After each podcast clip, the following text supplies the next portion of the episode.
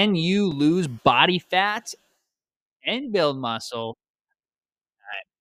Let's talk about it. All right.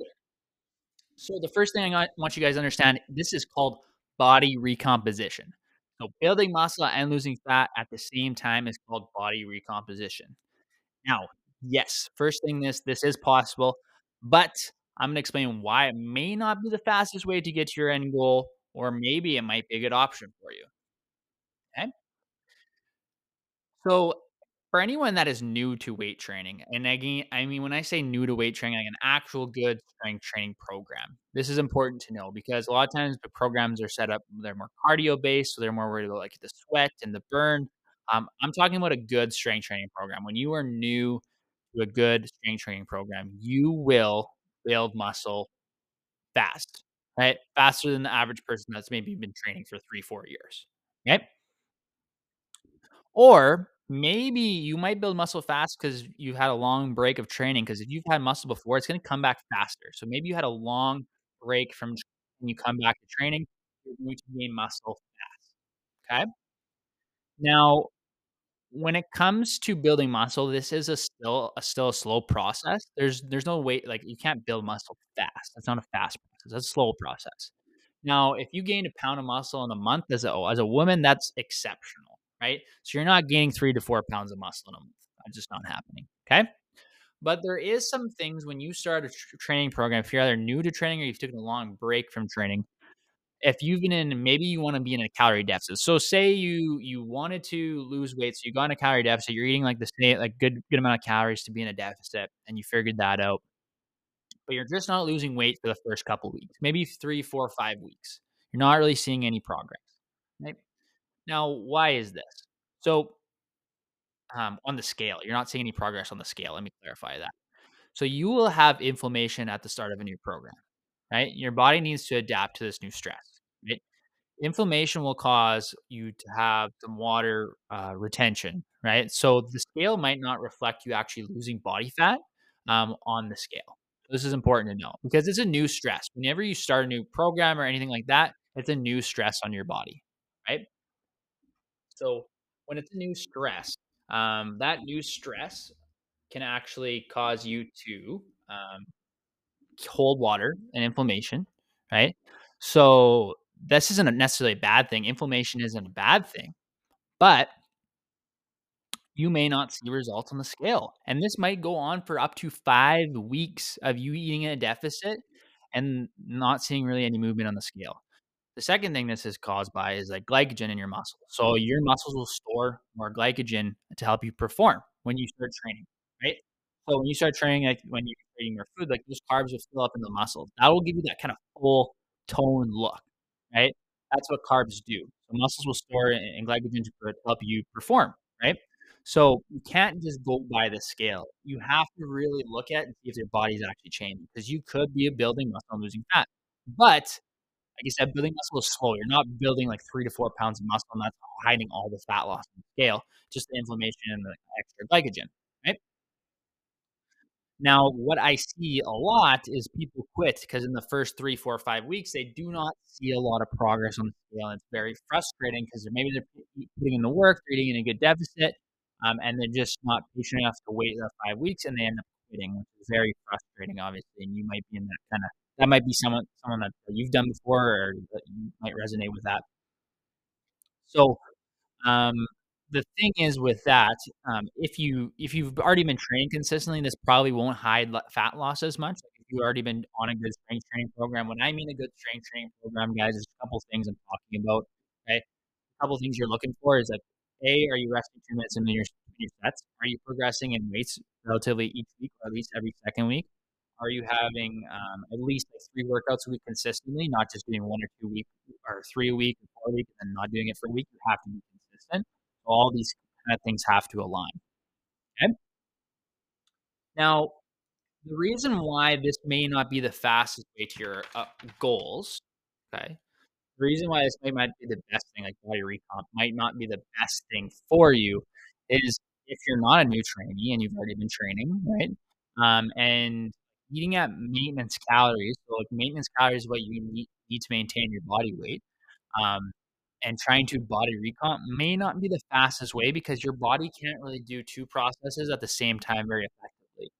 Now you will see faster progress if you focus on fat loss or muscle gain first, right? Unless you're a brand new, uh, trainee or you've had a long break from training. Now, this is very important to understand because if like, this the thing that people quit, I and as I mentioned, is that they don't see progress on the scale. So you have to make sure you're still taking measurements and progress photos because I've seen people get frustrated in the first 5 weeks because they just look at the progress photos and the measurements. They might be down a couple inches in their weight.